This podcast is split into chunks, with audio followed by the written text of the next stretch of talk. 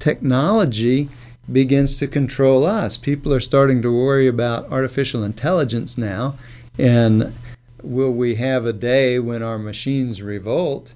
They don't have to revolt. They already control us. Technology is a mixed bag, like a lot of things. The, the worst people with technology aren't young children, it's adults. And adults have to set a kind of icon or a model uh, of what's moving forward. This is Made for Love, a Catholic podcast about real people living out the call to love. I'm your host, Sarah Perla. Today's episode is on technology and the family. Or really, it's about digital technology and its effects on our relationships. We human beings have never had such connectivity before.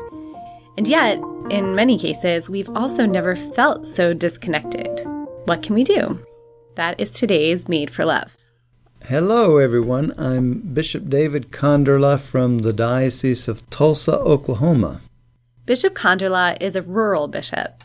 He grew up surrounded by farmland in Bryan, Texas, and now his diocese is that of Tulsa in eastern Oklahoma. I think it's important for people, particularly people who live in cities, to get out to the country, whether that's in the parks in the city or along a river that runs through the city or by driving out into the countryside, because life in cities surrounded by concrete and all the rest of what goes in uh, heavy cities is not natural to us. It's, it's uh, in some ways not healthy, I think. And so it needs to be balanced by getting back into nature, close to those things that sustain us as a race. Stereotypically, it's the city slickers who are addicted to their phones, not the people in the country who are baling hay and catching pigs. Okay, I said that last part just in order to find some way to sneak in this little piece of audio that I think is delightful. It's about pigs having babies. They come squirting out. She can have a dozen at a time, and she just lays on her side and pants, and then every now and then she goes, and there's oh, another no. one, and there's another one, and they just keep coming until they're all out, and they immediately are up running around, right, right, right, right, right. It's hilarious. But really, that's not totally unrelated, because if you had the chance to see a piglet being born, hopefully you wouldn't see it as just an Instagram opportunity.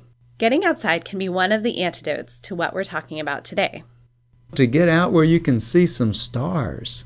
Uh, it's hard to see stars in the city, but it's it's a, a beautiful way to pray, is to go somewhere where you can see a really beautiful starry sky, and to think about the vastness of this universe, uh, the gift of it, that we can look up and see uh, not just billions of stars, but billions of galaxies even, uh, is an amazing thing to think about. I wanted to get Bishop Konderla's thoughts about technology and unplugging. He pointed out the irony of digital devices. Well, of course, the great promise of the technology was that it would do that for us, that it would allow us to do things more efficiently and quickly, and thus we would have more leisure. But, ladies and gentlemen, let's be honest with ourselves. Do we have more leisure, or has the increase in efficiency in technology caused us simply to try to do more and more and more until our machines run us, instead of the other way around, us running our machines? It's so true. Instead of giving us more time to do nothing, our devices pressure us to always be doing something. We have more technology in the palm of our hand in these phones than the entire NASA organization had for the early moon missions, and yet it has taken control of us. Bishop Konderla questions the wisdom of screen time. Is it actually healthy for us as human beings to have our whole life virtually, to, to be plugged into screens so much that we no longer use these screens as tools, even tools for recreation, but rather these screens are what our mind naturally thinks of when it's ever vacant, when it ever has a vacant moment. Instead of just turning inward and being able to uh, explore our own thoughts and our own silences, instead of having that ability, which is a really important human ability to have, instead of that, our mind immediately says, oh my goodness, there's a spare moment. We must distract ourselves with some screen. He points out that the clergy are prone to these temptations as well. I think it's incumbent on all of us, and certainly uh, priests and bishops are uh, as tempted by all of this as anyone else, but it's incumbent on all of us to uh, develop this this uh, contemplative part of our nature, you could say, as human persons. Uh, certainly going out into nature gives a person a way to unplug and also a reason to unplug. Bishop Konderla has an interesting hobby, woodworking. I have a whole garage full of tools. I have a whole set of different kinds of hammers, but I've never once caught myself going out into my shop and picking up a hammer and walking around looking for something to hit with it. The only time I ever go to pick up a hammer is when I already have in my mind some task that I need the hammer to do. Once I've done the task that I need the hammer for, I put the hammer down and I go about other tasks. I, I live the rest of my life. But I may not do that with my phone. If I pick up my phone and answer an email, then I'm likely to answer another email. Then I'm likely to be reminded that I need to know the weather tomorrow. Then I'm likely to th- want to look at snow videos on Facebook. And the next thing you know, I look up and three hours have gone by. And what have I accomplished? Nothing. Okay, y'all, I love that. It's so true, right? Our phones are a serious time suck. And if I've done this in the midst of my family, what's my family doing? Where are they? They're all sitting around looking on their devices too. Is that really the way we want to raise our families? Or do we want to have more Uh, interaction with one another? Well, these days, because of these devices, we have to make that happen. It won't happen accidentally. It won't happen naturally. Intentionality. That is a word we're going to keep coming back to on today's episode. Now, I've got to own my freakish position here as a millennial who still has a flip phone. That's right, y'all. Flip phone. It's awesome. Is it hard sometimes? Yes. Sometimes I would love to be able to find a coffee shop on my phone when I've arrived early in another city, but then I remember that I have feet and I'm not afraid of talking to strangers. People have to develop this sort of human trait of desiring interaction with someone else who I don't know. Bishop Konderla noticed decreasing personal interaction on campus at Texas A and M while he was a chaplain. Uh, at the bus stops, that you have groups of students waiting for the buses to, all around campus. And in the years gone by, here's here's an old man talking like an old man. Back in my day, blah, blah, blah. But in years gone by, and not that many years gone by, The, that group of students would be standing there and they would be chatting, this one to that one and these three over here and those two.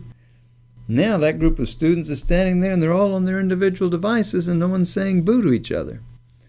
So they're having a relationship with some virtual person somewhere else, but they're not able to interact with a real person in front of them.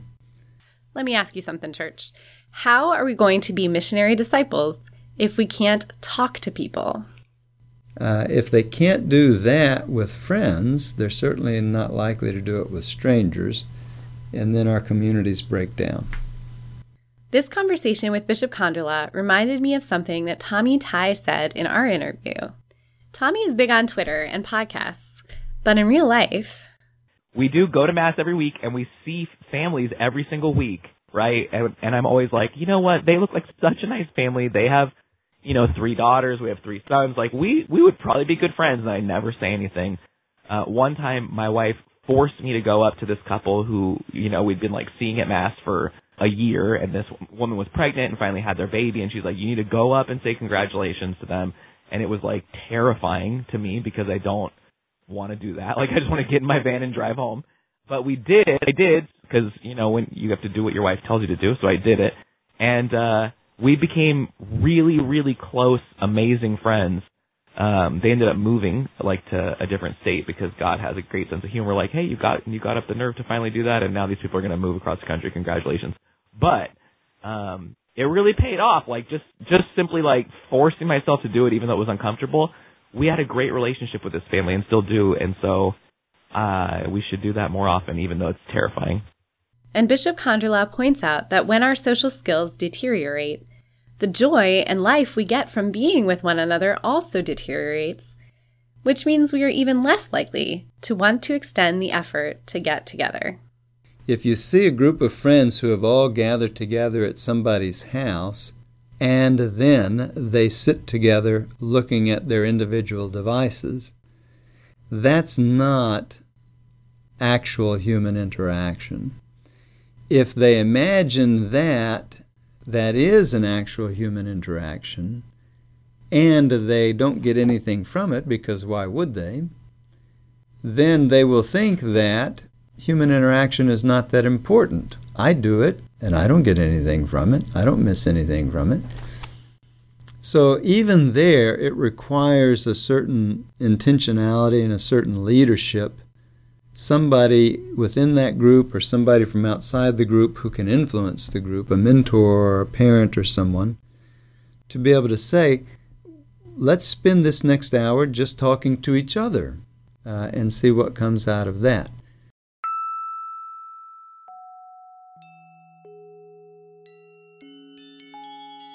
Intentionality and leadership.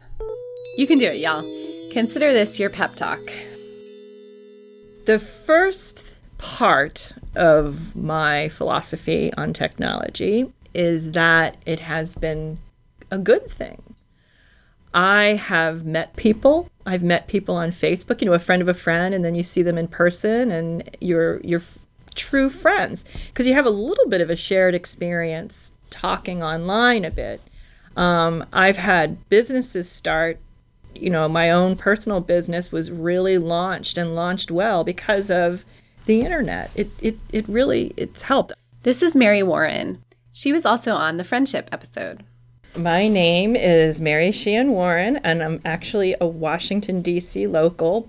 And here I am with my five children and my husband.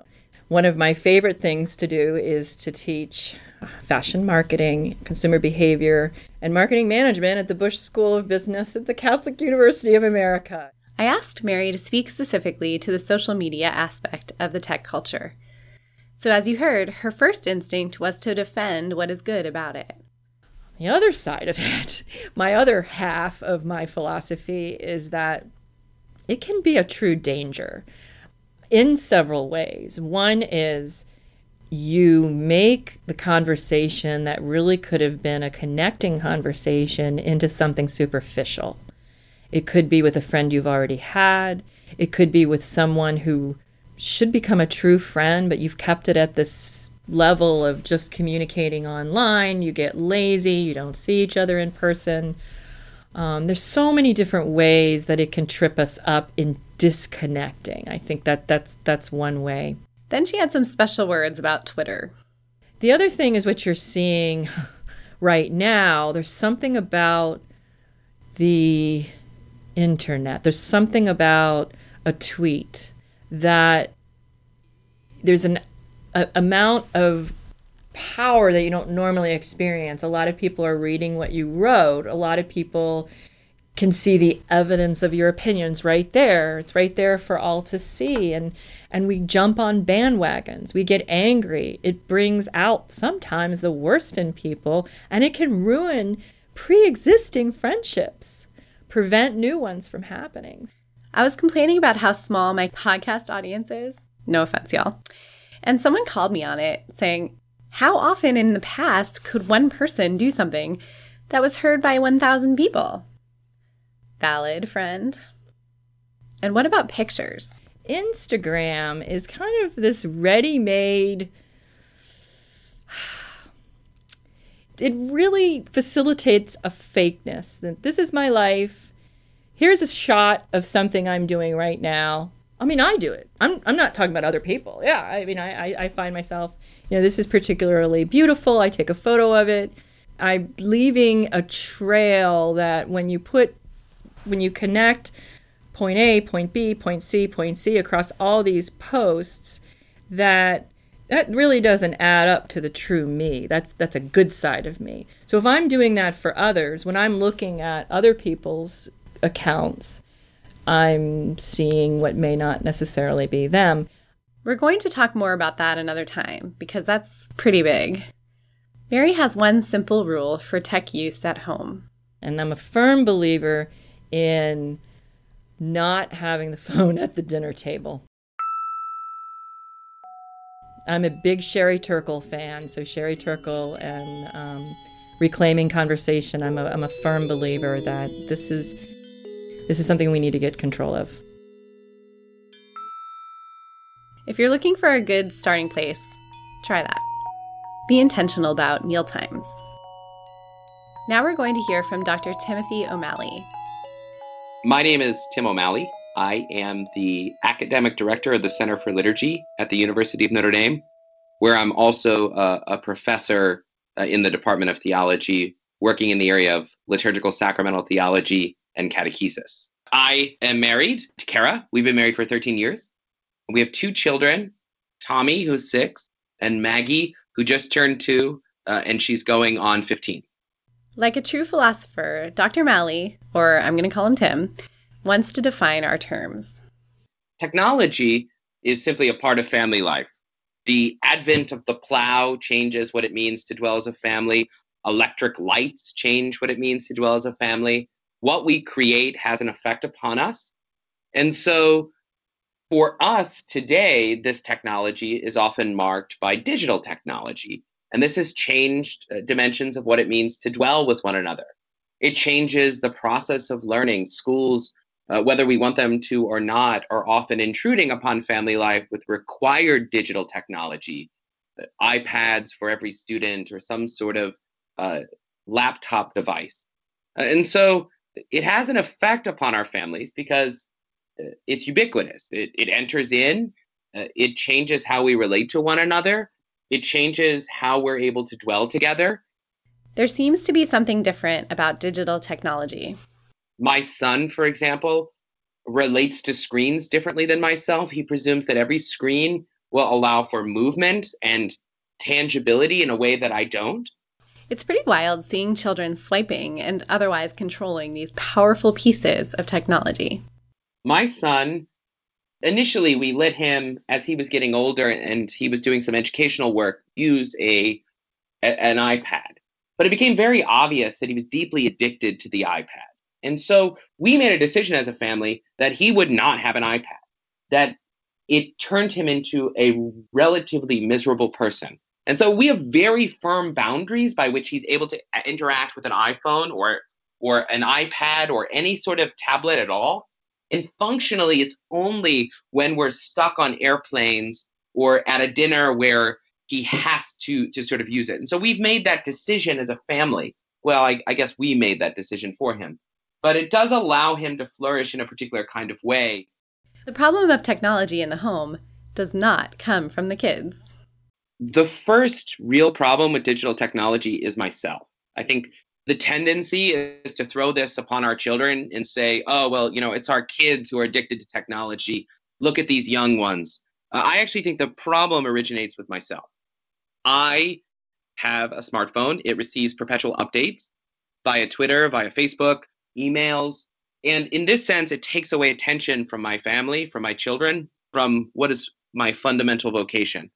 So often, I think, number one, it's finding a place where we're able, in the course of our home, to hide away our devices when we arrive home. So put your devices in a drawer, get rid of them so that you can actually attend to your children. I can't tell you how many times I've stopped to grab a bite somewhere and seen tables of parents and children where the parent is on the phone and the kids are trying to get their attention. It breaks my heart, honestly. Spouses can help each other out here. One of the great dangers is that we place our phones by our beds, and they become almost part of a married life. The first thing you do when you wake up is look at your phone. And so I think it's essential that my wife and I are as attentive to our uses of technology around one another as our children are. And so concretely, this means I don't look at my iPhone when we go to bed, right? Like I don't spend the first twenty-five minutes as we're preparing to go to sleep, look at our iPhone, uh, look at a sort of a device. And so this allows us, I believe, to carve out spaces in our lives where technology hasn't infused everything. Tim is not claiming that he and his wife, Kara, are perfect, but they are at least trying to think about these things. Uh, of course, um, we're bad at it too. Uh, I say this not as someone who has perfected it. I have the same problems with technology as many young people. And so I, I do think that intentional fasting and recognition of the need for fasting is key in this. And so uh, uh, to treat it as a kind of occasion of conversion, especially for those who find themselves using these devices a lot. Being on your phone is easy. It's easier to do that sometimes than, for example, to play Hungry Hippo the fifth time with your full attention. You have to be free to interrupt one another. You know, if I'm looking at my phone in front of my kids and my wife says, "What are you looking at?" That's an invitation for me not to get into a fight, which I think is the temptation, because obviously I know best. Uh, and so I should control my individual life. But it actually is an invitation for me to say, you know what, Kara, you're right. Uh, I am looking at my phone. Thank you for the correction. And so I think we have to have a kind of real sense of accountability, uh, a fraternal correction that, that has to be part of, uh, of the work that we do. This also translates to the classroom. Tim sets firm boundaries for digital technology use in his classes. He's also concerned about increasing tech use at earlier ages. When I go into a Catholic school, the first question that I ask them is, do you use an iPad or do you have technology? One of the, I think, the, the real dangers is even sort of major Catholic groups at this stage are advocating for the use of technology in every classroom. And, you know, I have a niece and she's found a way to get around every single one of the obstacles that they set up so that the, the device couldn't be used improperly because kids are smarter than adults. And so uh, I, I just think, how much does it influence the educational event? When I was a high school teacher, I had a serious reputation for confiscating phones. I had to carry a basket around with me, and I tried to explain that it was for their own good. Sometimes I'd be walking the hall in my free period and see students blatantly texting in the back of the room with a sweet but oblivious teacher up front. And then the school decided to give them all iPads. Come on! The adults want technology, it's it's, uh, and so they think that that's intrinsically good. So I, if I have to move to a forest somewhere to be apart from it, alone from the rest of humanity, I will. I'm with Tim on that, y'all. So I asked him what parents can do if they're a little late to the tech boundary party. The first thing to remember is that your adolescent will fight any boundaries you're putting in place, but they will be grateful for the boundaries that you're putting in place. Teenagers need adults to step up and confidently say, this is for your own good. It is hard, but they want boundaries, and in fact, they want an excuse to give up some of these forms of engagement. One simple idea for parents is to store the kid's phone away at the end of the day. As students get older, they're going to need help. There's nothing wrong with saying, you know what, we take your phone away at the end of the day because we don't want you in your room sort of looking up and looking at Instagram uh, for two hours as you experience deep envy about what other human beings are doing with their lives. You don't need it after ten o'clock. Same thing goes with internet time and sort of screen time as a whole. Set these very firm boundaries. But Tim also points out that you can't only create a void where tech used to be. You have to have some fun that helps kids and adults remember that the real world is cool too.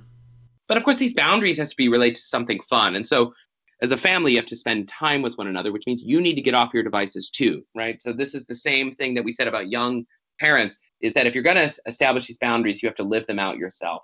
Go somewhere, go for a hike, do something that's material, spend time with one another, one-on-one in, in some particular setting, but it's about setting these boundaries. And of course, adolescents fight boundaries. That's the gift of being an adolescent. but they also need these boundaries to survive. And parents uh, allow the flourishing of their adolescent child by setting these boundaries. Tim was on a panel recently at a focus conference talking about friendship. And one of the young adults shared how badly she felt in a group of people when all of them were on their phones instead of talking together. It will take some courage to change that. She has to be willing to talk to her friends about this and actually call call them out on it. I think that one of the the dilemmas is that because we assume that we can't judge other people, that we can't actually say, you know what, when you look at your phone, when we're talking with one another, that actually makes me feel unrecognized and unwelcome as your friend. That's a huge, huge problem. And so you should be able to say that. And I think that is the kind of friendship that allows us to grow in virtue. So how does one person make a difference? Not simply by their practices, but they actually talk about it and testify to it and clarify, you know, what they're doing. We also related this to social skills and dating and lots of other things, but I don't have time to get into that here. Check out his book, Off the Hook, for more about that. I'll post it on the show notes. I'm going to end with just a little thought from Sister Helena Burns, who is the daughter of Saint Paul. She's been on a few episodes, so you'll recognize her maybe. My dream is that even though our churches are getting very high-tech and they have social media accounts and our dioceses are communicating through videos and YouTubes and whatnot, that's all good. But I believe that when you come to our actual physical locations, we should have tech-free zones, T F Zs, tech-free zones where cell phones are not allowed. You must turn them off. No ringing and pinging and dinging and buzzing, you know, in church and, and all of that nonsense. And even on other parts of the church campus, we come to be church. We come to be human beings and to look at one another with undivided attention and take time for each other. We need holiness, as J P two said. We don't need a new program in the church. We need holiness. We need the simple, everyday human outreach to each other. Woo, preach it. If you like what you've heard today, please support this project by sharing it with your friends, subscribing to Made for Love on iTunes, writing a review, or commenting on the show notes at marriage unique for a reason dot org. And be sure to follow us on Facebook and Twitter and all those things. This is essentially a one-woman production, so yours truly did everything with the notable exception of the music, which was composed and produced by Michael Taylor. Hello, this is Michael. Thanks for listening. Thanks, everyone.